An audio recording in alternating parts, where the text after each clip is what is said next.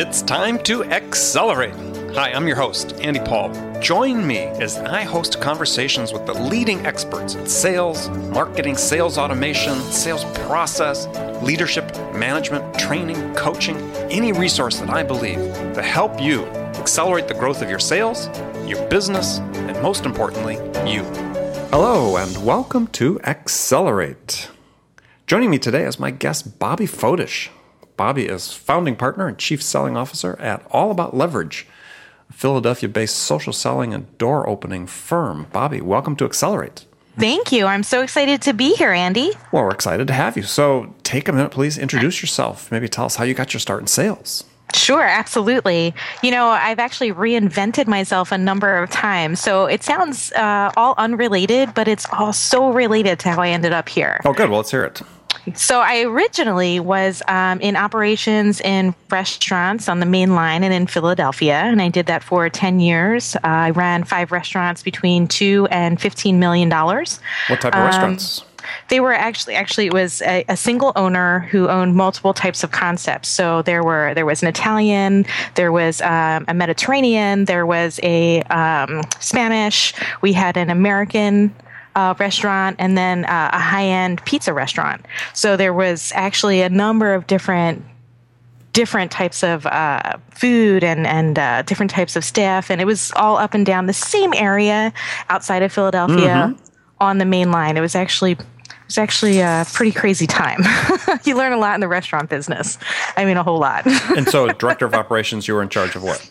Uh, pretty much uh, everything. everything. Yeah, sales and marketing, and um, hiring and termination, and developing uh, the wine and beer lists, the uh, alcohol lists, working with the chefs on the uh, menus, and um, training programs. It was literally, if you had the 10,000 foot view of the restaurant, it was having your hands in all of the different pieces of it. So hmm. I learned how to run a um, you know B2C business doing that. And that was about 10 years. So it was a long time. yeah. Long so time. then, how'd that lead you to sales? Well, uh, actually, that led me to retail, where I was an operations manager for a big box retailer um, for the next five years, just trying to get a better schedule. And then uh, once I realized that it wasn't a better schedule, just a shifted schedule, I uh, went into uh, literally a huge, took a large pay cut, uh, about six figures, and I took the only job uh, that somebody would hire me for without sales experience. so a woman hired me to work out of her basement. She worked out of her house and had uh, maybe three or four employees at the time. Uh, the only reason she hired me is because I told her I was okay with earning. So you didn't have to. She didn't have to pay me. I would just earn commission. commission. Right. So yes. what were you selling? Uh, training. So that actually worked out well. I was training, um, I was selling training for the food service industry, um, safety, food safety training and uh, alcohol uh, safety training for um, restaurants and bars and, mm-hmm. and schools and hospitals, et cetera. So it was a nice transition since I already had knowledge of the industries. Um, and I told her I would only be there for two years. I was just trying to break into a new industry. I wanted to learn how to sell. This was um, back in the cold calling days. So she brought me in. You know, you uh, say that like you think cold calling is no longer done. well, it shouldn't be done anymore, but we'll get into that in a second. okay, so well, so um, you know, the goal was was I was going to help her get up out of her basement and help increase uh, sales and turn it into a real viable business, since that's where my expertise was, and she was going to teach me how to cold call. So uh, she did, and then just like I told her, two years later, two years and one day later, I left and hung my first shingle, which was um, a franchise of voluntary benefits for small to mid sized companies.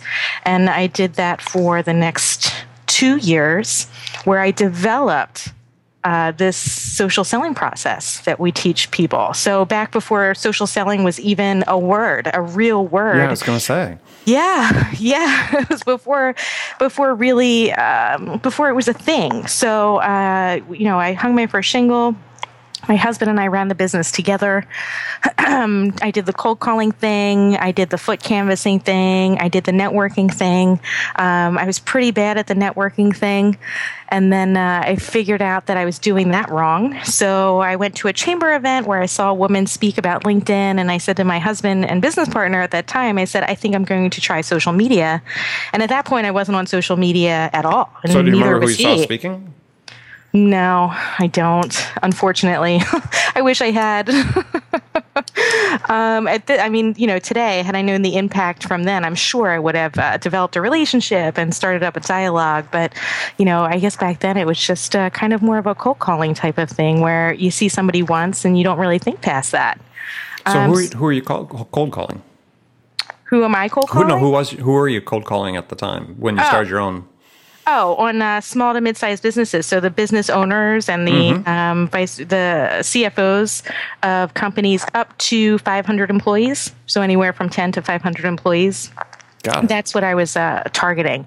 Um, and then uh, when I heard somebody uh, do a, it was a ten, a quick ten minute speech on LinkedIn at the chamber event. That's when I said to my husband, "I'm going to try social media," and uh, he thought I was crazy. He said, "You know, we had never, neither one of us were on social media at the time. We didn't grow up in in the time frame where you would have been on social media on a regular basis. Uh, you know, it was kind of out of our wheelhouse, and our our idea of social media was posting pictures of your children and your your cat and your dog and On you know Facebook, the food right? right yeah so um, after him telling me I was crazy, I went ahead and, and did it anyway, opened up a LinkedIn profile. It was probably the worst profile anybody had at that time. Uh, started pressing all the buttons and figuring things out and uh, did a lot of stuff wrong. In fact, I probably broke just about every single rule because I didn't know uh, what I was doing, which is what I find is the case most of the time, is that people just don't know. So once I worked through it, um, a couple of years in, I developed a process where I organically integrated uh, social media activity into my daily routine. And before you knew it, I had a full out process that was driving sales to me on a regular basis. And I, for the most part, didn't have to prospect anymore other than speaking engagements and things like that. But you know the the knocking on doors was done and the cold calling was over and the random networking that was just i just pushed that to the wayside. And i started just really building my network digitally and in person in conjunction with each other, opening more doors and booking out six weeks at a time for initial meetings. And, you know, then I thought, well, at some point it's got to slow down. And I'll tell you what, Andy, it hasn't slowed down since. So on a regular basis, you know, the, the way that we've built this program, we constantly have people reaching out to us based on what we're putting out there through social. So it literally changed the way that we do business. Then at some point, you know, I was still in the benefits business. Um, at some point, I guess it was, uh, yeah, two years in, my husband and I were driving down to DC to go visit family. And I said to him, I think we're doing the wrong business. I think we should take the leap and hang this shingle. Let's uh, teach people what we do. Let's show them how to impact their sales and, and fill their funnel and, and have higher conversion rates and higher retention. And so we did. And two and a half years ago, we launched All About Leverage. We've been cash flow positive since day one. We have an incredible network of folks. I get to travel and help people every day and show them how we did it. Okay, so yeah, exciting. So so in a recent blog post, you know, you asked the question, you posed the question, you know, are you running a sales team the outdated way? Yeah. So let's sort of talk about that. So what's what's outdated sure. in your mind? What's what's outdated? Well, let me ask you something, Andy.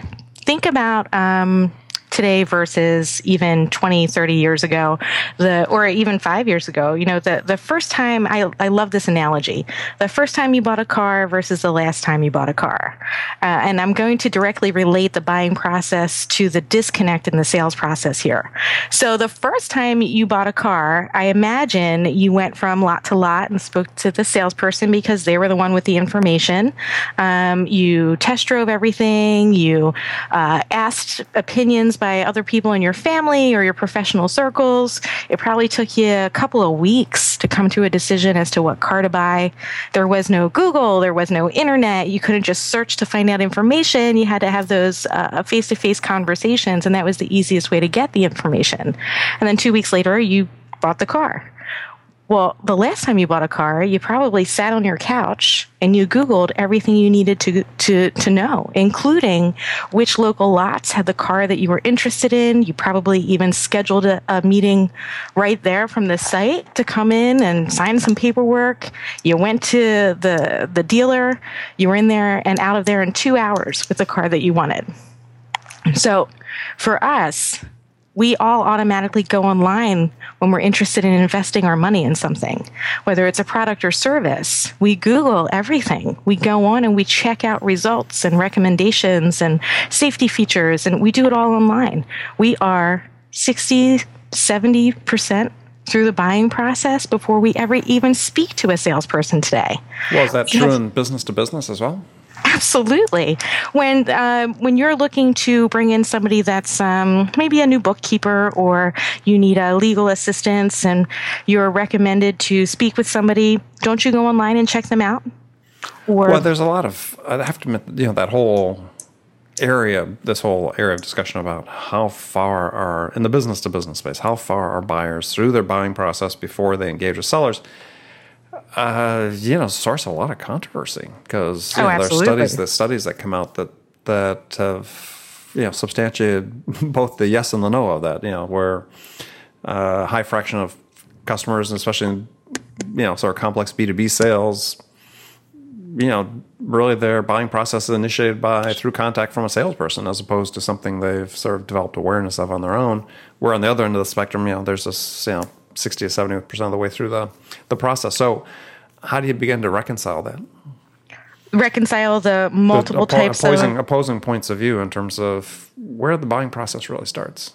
Well, well, think about yourself. Uh, when you need something and you need need to hire somebody for services, what do you do? What are your steps? But are you saying that cold call? But I mean, there's whole vast segments of tech business, for instance, the SaaS space that are being driven by cold calling, proactive outreach.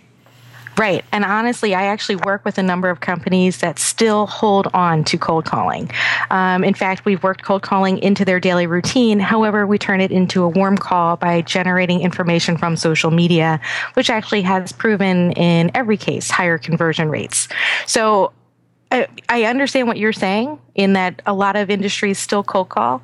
Um, I don't I honestly don't believe there are industries out there that couldn't benefit more from warm calling as opposed to cold calling. Mm-hmm. And I do believe that with the information highway available to us 24 7, that we actually have made our decision before we do speak to somebody that can help us with that product or service.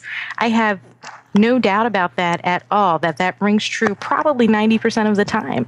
So yeah the studies are, are based on um, different litmus tests in different areas and different industries and and different levels. Uh, i totally get that. But you have to you have to agree that we are very digitally enabled and we can find anything out in a heartbeat anymore.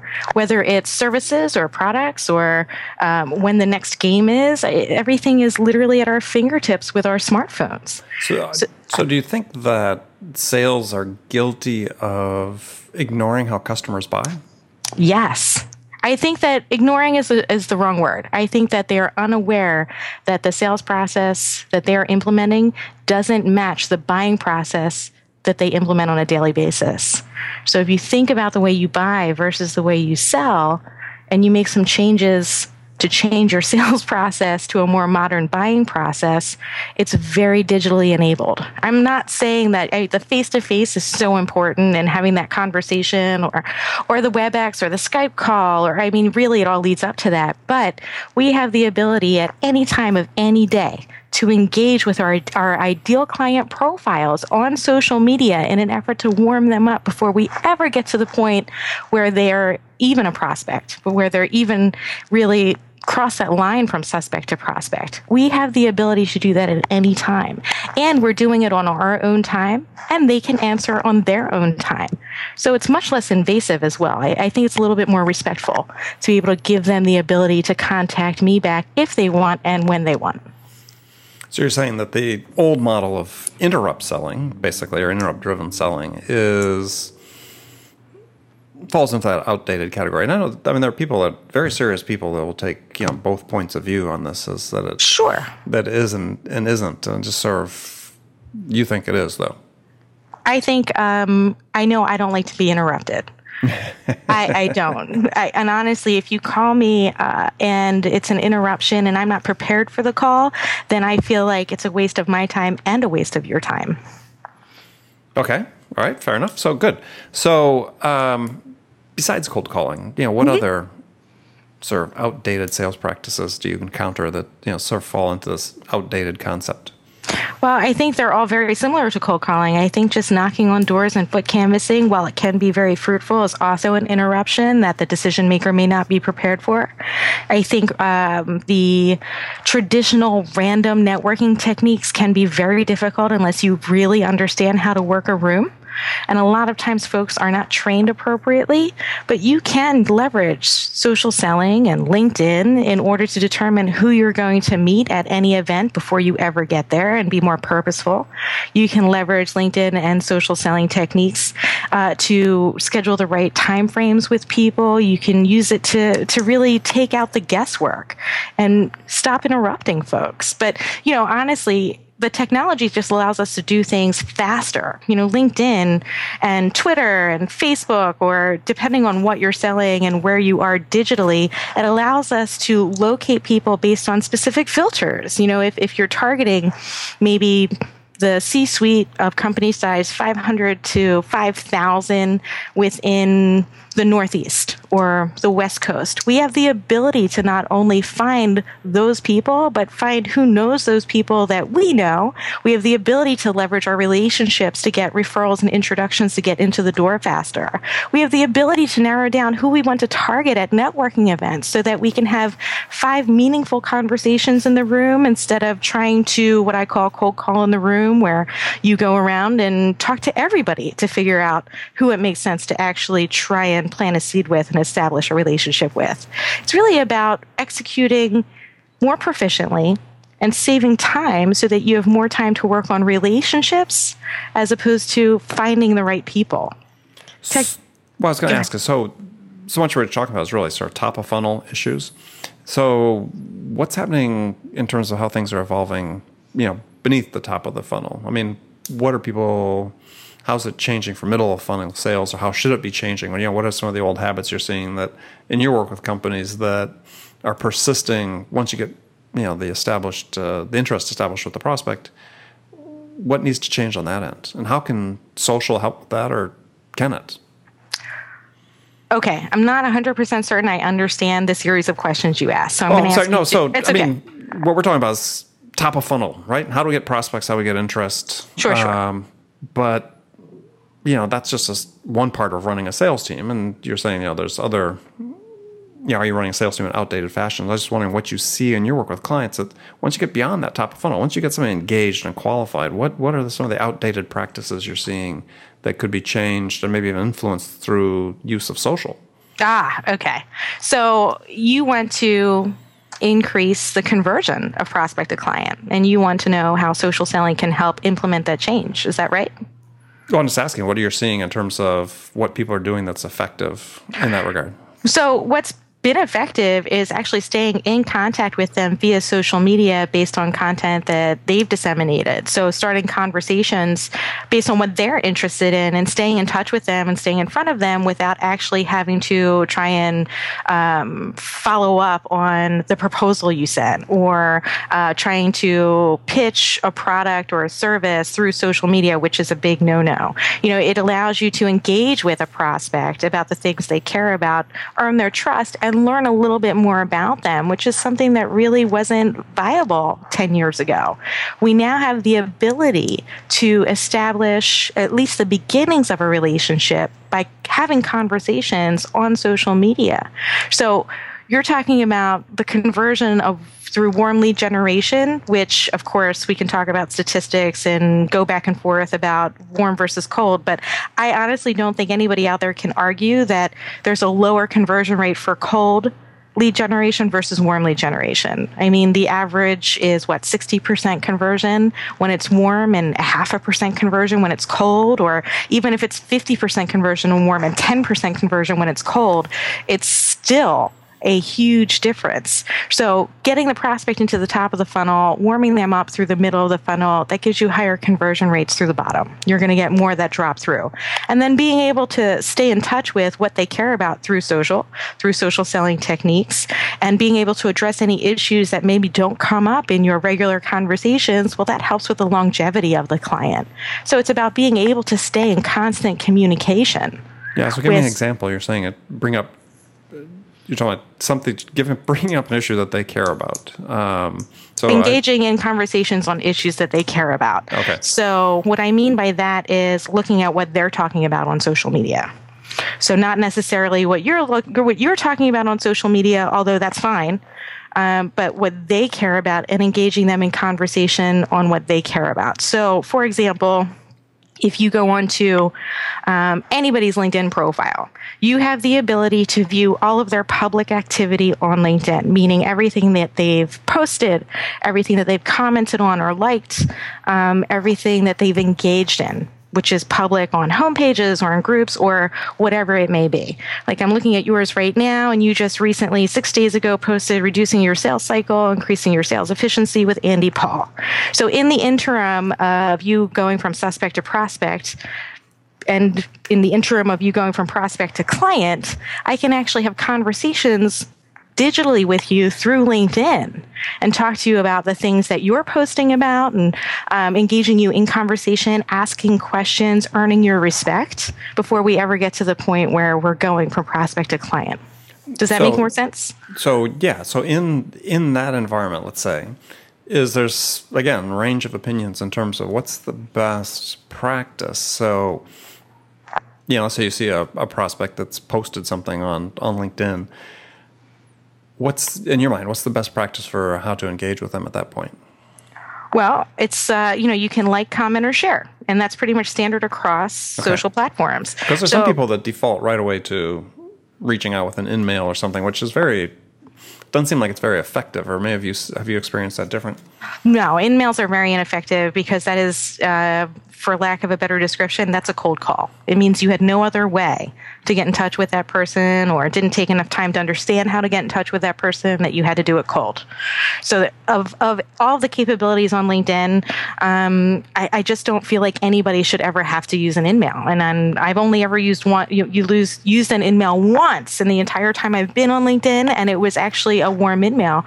And it was uh, 10 people had recommended I speak to this one woman. And so that's what I put in the headline and sent her the information. And we scheduled a call through the in-mail, but that was the only time. And it was just because it was the easiest thing to do. But I don't believe in-mails are the most effective way. First of all, when you engage on public content, then you're actually maximizing not only your visibility, but their visibility. And you have the ability to bring other people into the conversations.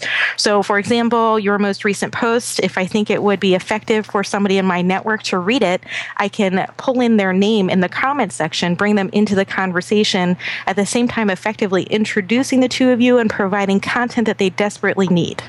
So I'm doing a number of things there. I'm maximizing my visibility to your network, by network, and their network. I'm bringing them to you, and you're bringing you to them. I'm solving an issue, and I'm making a referral, and I can do that all publicly. Mm-hmm. No, very clever. I mean, so one of the things that's sort of last question on the LinkedIn thing that that sure. seems to be a best practice issue, which which is that uh, salespeople have a hard time sort of defining when it's okay to take that step beyond sharing, commenting, and so on to actually contacting. Yes. So there, and there's no set rule for this. There really isn't. This is a process. Sometimes it's immediate. Sometimes it's, you know, as soon as you've commented, they reach out to you and ask you to connect. Other times you comment and you ask questions and you try to engage them in conversation and they don't respond. At which point you're going to want to do that, you know, probably two times a week. You're going to go in and try and engage them in conversation for a couple of weeks until it does elicit a response. Well, engage you, in conversation meaning through comments or sharing on their content. Absolutely. Mm-hmm. Absolutely. So once you do earn their respect and, and you earn their attention, that's when you can go ahead and reach out with the connection request. Then you're notified of the connection request. Now you can, they've accepted you into their network. Now it's time to reach out and ask for that one on one. Very cool. All right, well, good. We're going to take a short break. I'll be right back with my guest, Bobby Fodish. Hi, this is Andy. Connect and Sell is used by sales reps at nearly a thousand companies, including hundreds of technology startups and several Fortune 500 companies, to overcome the challenges of getting prospects on the phone. Companies using Connect and Sell grow their revenues faster by enabling their sales reps to have more sales conversations in 90 minutes than they could otherwise achieve in an entire week. Connect and Sell can be deployed directly to your sales reps, or you can take advantage of their outbound on demand service which delivers qualified prospect meetings scheduled directly on your sales reps' calendars. Visit connectandsell.com to learn more about how Connect and Sell can start filling your pipeline today. Okay, welcome back. Talking to my guest today, Bobby Fodish. We've been talking about best practices on really prospecting. You know, how to use social to help you prospect and avoid uh, turning your cold calls into warm calls. And so now moving to the last segment of the show, I've got some standard questions I ask all my guests. Sure. And the first one is is a hypothetical scenario. Okay. In which you've just been hired as the new VP of sales at a company whose sales have sort of stalled out. And the CEO is anxious to get sales unstuck and back on track. And you know, we all know sales turnaround has to begin somewhere, but in this case, you're in charge. Now, what two things would you do your first week on the job that could have the biggest impact? Oh, that is a loaded question. Only two things that I would do to have the biggest impact. Well, I, I, would imagine being new to the position, I would have to learn about each of the sales folks' capabilities and what they currently do to bring in new business um, or what they're currently not doing. I imagine a lot of it would have to be either outdated or they would just not have a, a right process in place or maybe just not the right structure. So determining where each of them is falling short and then implementing process changes based on where they're falling short. That would have to be an assessment would have to be done before anything else was implemented. Mm-hmm. But from there, I would go back to the basics. I mean, basic basics. Such as who's in your network and who's reliable and who do you have that are referral partners and do you not understand what that means and how do we build off of referral partners and um, what can we do to drive more more prospects to us. So really starting with their actual network because and I don't mean a LinkedIn network and I don't mean a Twitter network. I mean your real business network because mm-hmm. a lot of times I find that a lot is available to us as salespeople. But in order to get a referral, there are two things that you can do to help maximize client acquisition through referrals. And the top two things are one, giving referrals. So, are you not giving to your network? And two, asking for referrals. So, are you not asking for referrals? Hard to get them if you don't ask. Right, absolutely. Exactly, yeah. So, just something that basic to implement before even getting into leveraging social media and social selling innovation and techniques that'll help build the pipeline and convert. Okay. Good answer. So now some rapid fire questions. Sure. Um, you can give one word answers. You can elaborate if you wish. So, when you, Bobby, you are out selling your services, what's your most powerful sales attribute? Hmm, speaking.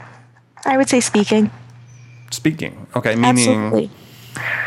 Um, whether it's one on one with mm-hmm. somebody or in front of an audience of 500. Uh, I, I, definitely think my biggest attribute is being able to engage one or 500 people in the content I'm speaking about. Okay. Love it. Who's your sales role model? Ah, my sales role model. I actually have a few. I'm going to give a shout out to uh, a few folks in my network, and that's Scott Messer of Sales Evolution, Steve Kloyda, the prospecting expert.